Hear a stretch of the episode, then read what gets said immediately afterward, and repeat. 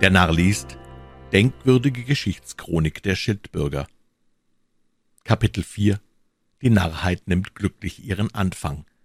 Von Ludwig Tieck. Da es der freiwillige Entschluss der Schildbürger war, sich in der Torheit zu versuchen, so wird schon jedermann vermuten, dass sie es nicht gleich zum Eingange zu Grobwerden angefangen haben. Sie hatten sich klüglicherweise vorgenommen, nur Schritt für Schritt in dieser schweren Wissenschaft weiterzugehen, damit sie die Welt umso besser betrügen könnten. Es ward beschlossen, ein neues Rathaus zu errichten, weil sich das alte in einem gar zu baufälligen Zustande befand. Die Schildbürger versammelten sich daher, um im Walde Holz zu fällen und es dann nach der Stadt zu schaffen. Sie begannen das Werk ganz ordentlich, fällten das Holz und säuberten es von Ästen und Laubwerk, da ein echter, unverstellter Narr im Gegenteil schon hier seine Torheit würde offenbart haben. Sie hatten viele Mühe, es auf dem Wege nach der Stadt über einen ziemlich hohen Berg zu schleppen und auf der anderen Seite die Bäume wieder hinunterzuschaffen, aber die Schildbürger ließen bei dieser Gelegenheit ihre Liebe zur Tätigkeit gewahr werden, denn es machte sie nicht verdrießlich, als sie schwitzten und heftig keuchten, sondern die Schwierigkeiten, die sie zu überwinden hatten, machten ihnen gleichsam einen neuen Mut zur Arbeit. Es war nur noch einer von den Bäumen oben auf dem Berge liegen geblieben, dieser riss sich wegen seiner Schwere von den Stricken los und rollte aus eigener Kraft den steilen Berg hinunter.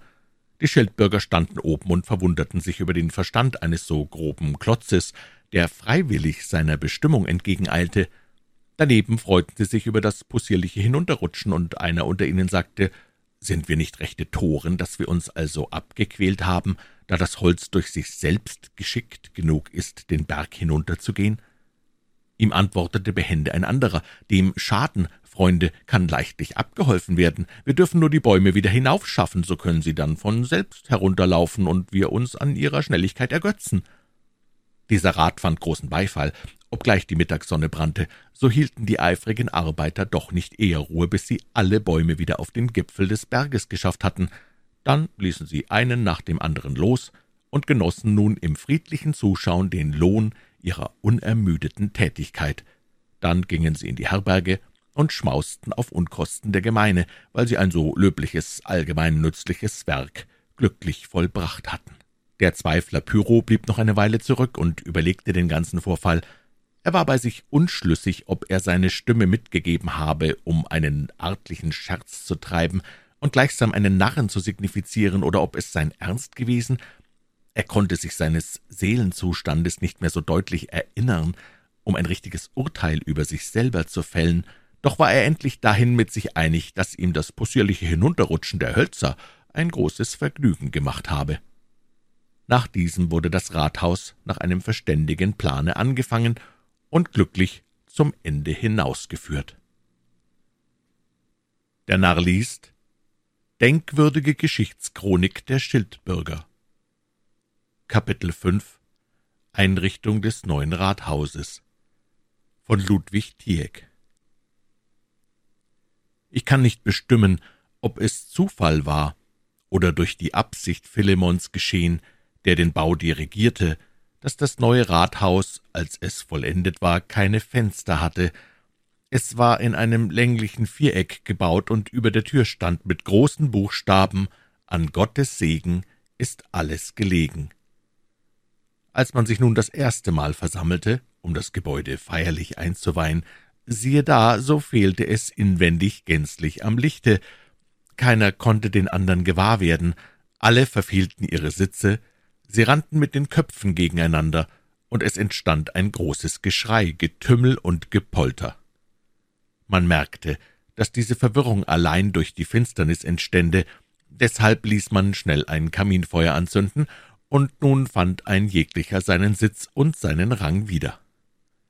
Einer der Ältesten in der Versammlung sagte hierauf, »Es scheint, dass unser neues Rathaus viele Verwirrungen bringen wird. Es wäre aber nicht gut, wenn wir jedes Mal unter solchen Umständen zusammenkommen sollten, denn es wäre dann eine schlimme Hantierung, Ratsherr von Schilda zu sein. Übrigens mögt ihr, wertgeschätzter Philemon, jetzt die Einweihungsrede halten.« Philemon stand auf, und alle waren aufmerksam. Er fing an. »Es ist heute für uns alle, meine Freunde, ein feierlicher Tag, nicht nur deswegen, weil wir an diesem Tage zum ersten Male uns hier in diesem Gebäude versammeln, sondern auch deswegen, weil es nun gerade drei Monate sind, als ich zuerst den Vorschlag tat, uns töricht und närrisch anzustellen. Es ist sehr von Nutzen, zuweilen stillzustehen, um zurückzusehen auf unsere Laufbahn und zu überlegen, wie wir diesen weisen Vorsatz ausgeführt haben. Wenn ich an unser ganzes Betragen zurückdenke, so kann ich nichts anderes tun, als uns selbst loben und bewundern, dass wir als weise Männer uns in einer fremdartigen Maske doch so natürlich ausgenommen haben. Es ist aber auch sehr nützlich, so oft die Gelegenheit kommt, uns ja zu erinnern, dass wir uns nur verstellen und dabei genau untersuchen, ob nicht manche Torheit etwa aus einem natürlichen Hange zur Narrheit entsteht, und wenn wir es gewahr werden sollten, uns ja in allem Ernste davor zu hüten. Denn es wäre doch ein schlimmes Beginnen, wenn wir das plötzlich im Ernste wären, wozu wir uns anfangs kaum aus Verstellung bekennen wollten. Es würde für die Folgezeit alle weise Entschließungen in einen üblen Kredit bringen, und man würde sehr über uns spotten, dass uns unser Vorsatz nur gar zu gut geraten wäre. Deshalb wollen wir uns immer mit beiden Händen an der Weisheit, als unserer lieben Mutter, festhalten, damit sie das Schwesterkind, die Torheit, die wir haben adoptieren müssen, in den gehörigen Schranken halte. Ihr habt euch nun vielleicht gewundert, warum es doch in diesem unserem neuen Rathaus so finster sei. Ihr habt es wahrscheinlich für einen Fehler erklärt und gemeint, es sei meine Nachlässigkeit, Unachtsamkeit, Zerstreuung oder sogar unfreiwillige Torheit, die dergleichen Finsternis veranlasset habe. Ich freue mich, eine Gelegenheit zu haben, mich zu verteidigen und zugleich eine kurze Rechenschaft von meinem Verstande abzulegen.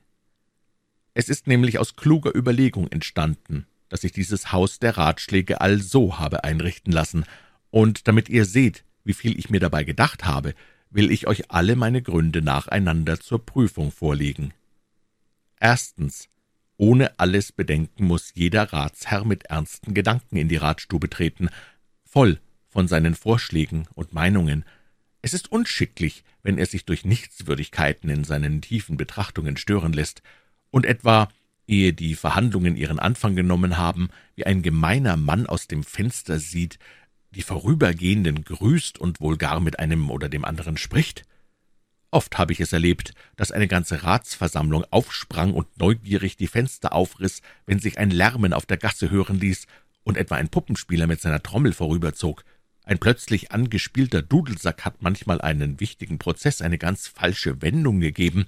Diesem Übel und dieser Unanständigkeit habe ich vorgebaut. Denn ihr werdet hier keine Fenster sehen, die uns irgendeinmal in unseren tiefsinnigen Betrachtungen stören könnten. Zweitens bringt die Dunkelheit schon immer ihrer Natur nach ernsthafte Gedanken mit sich.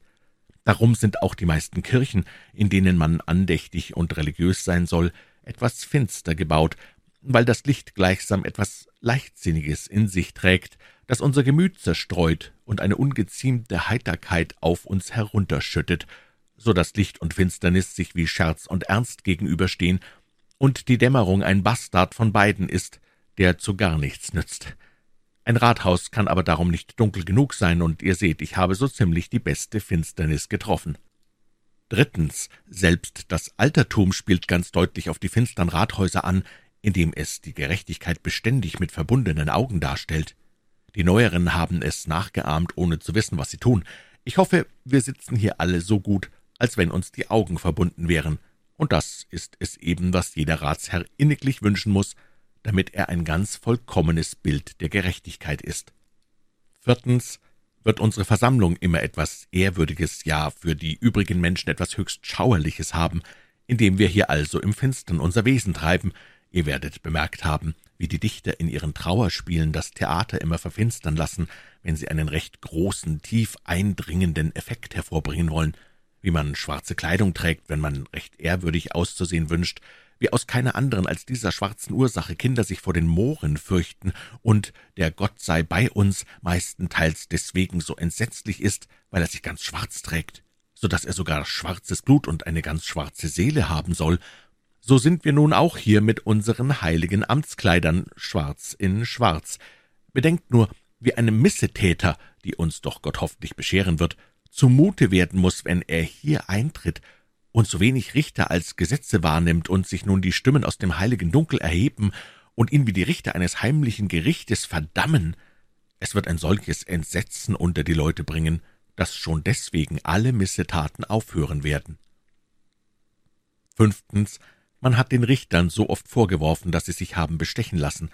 Ich möchte sehen, wie es ein Delinquent anstellen wollte, uns hier in dieser Finsternis zu bestechen, denn wir wären ja nicht einmal imstande zu unterscheiden, ob das Geld, das er uns anböte, echtes oder falsches Geld wäre. Die Schönheit einer Verbrecherin wird auch nicht unsere Herzen rühren können, weil wir nicht imstande sind, sie zu sehen. Und so werden unsere Urteile immer unparteiisch sein. Ihr seht, ich habe durch diese Finsternis zugleich dafür gesorgt, dass wir ohne Anfechtung tugendhaft bleiben können. Sechstens. Ich komme nun zum sechsten, letzten und zugleich wichtigsten Grund. Es scheint einmal eine ganz notwendige Sache zu sein, ein physischer Erfolg, der unmittelbar aus dem Ratschlagen entsteht, dass einige von Richtern bei den Verhandlungen einschlafen müssen. Es herrscht in einem Gerichtssaal immer eine Dosis narkotischer Ausdünstungen, die auf einige Köpfe fällt und so das verursacht, was wir Schlummer oder Schlaf nennen, so wie es in einer Armee immer einige Leute geben muss, die sich fürchten und die so gleichsam die Furcht verbrauchen, die einmal notwendig da ist und dadurch eben nützlich und Ursache sind, dass die übrigen desto mutiger bleiben. Ebenso wie die Kranken in der Welt nur den Krankheitsstoff eingesogen haben, der in der Welt herumfliegt, und dass diese sich also zum Besten der Gesunden aufopfern. Es wäre gut, wenn Furcht in der Armee, Krankheit in der Welt und Schläfrigkeit in einem Gerichtssaale herumgehen könnten, damit es denen wenigen nicht zu sauer würde, die sich damit einlassen müssen, aber die Erfahrung scheint dagegen zu sprechen. Es ist, als wenn gewisse Menschen reizbarer für diese Eindrücke wären und ihre Nerven am Ende, wenn der Eindruck öfter geschieht, einen gewissen Habitum darin bekommen, so dass sie dann leicht die anderen übertreffen und fast ausschließlich diese Bemühung auf sich nehmen.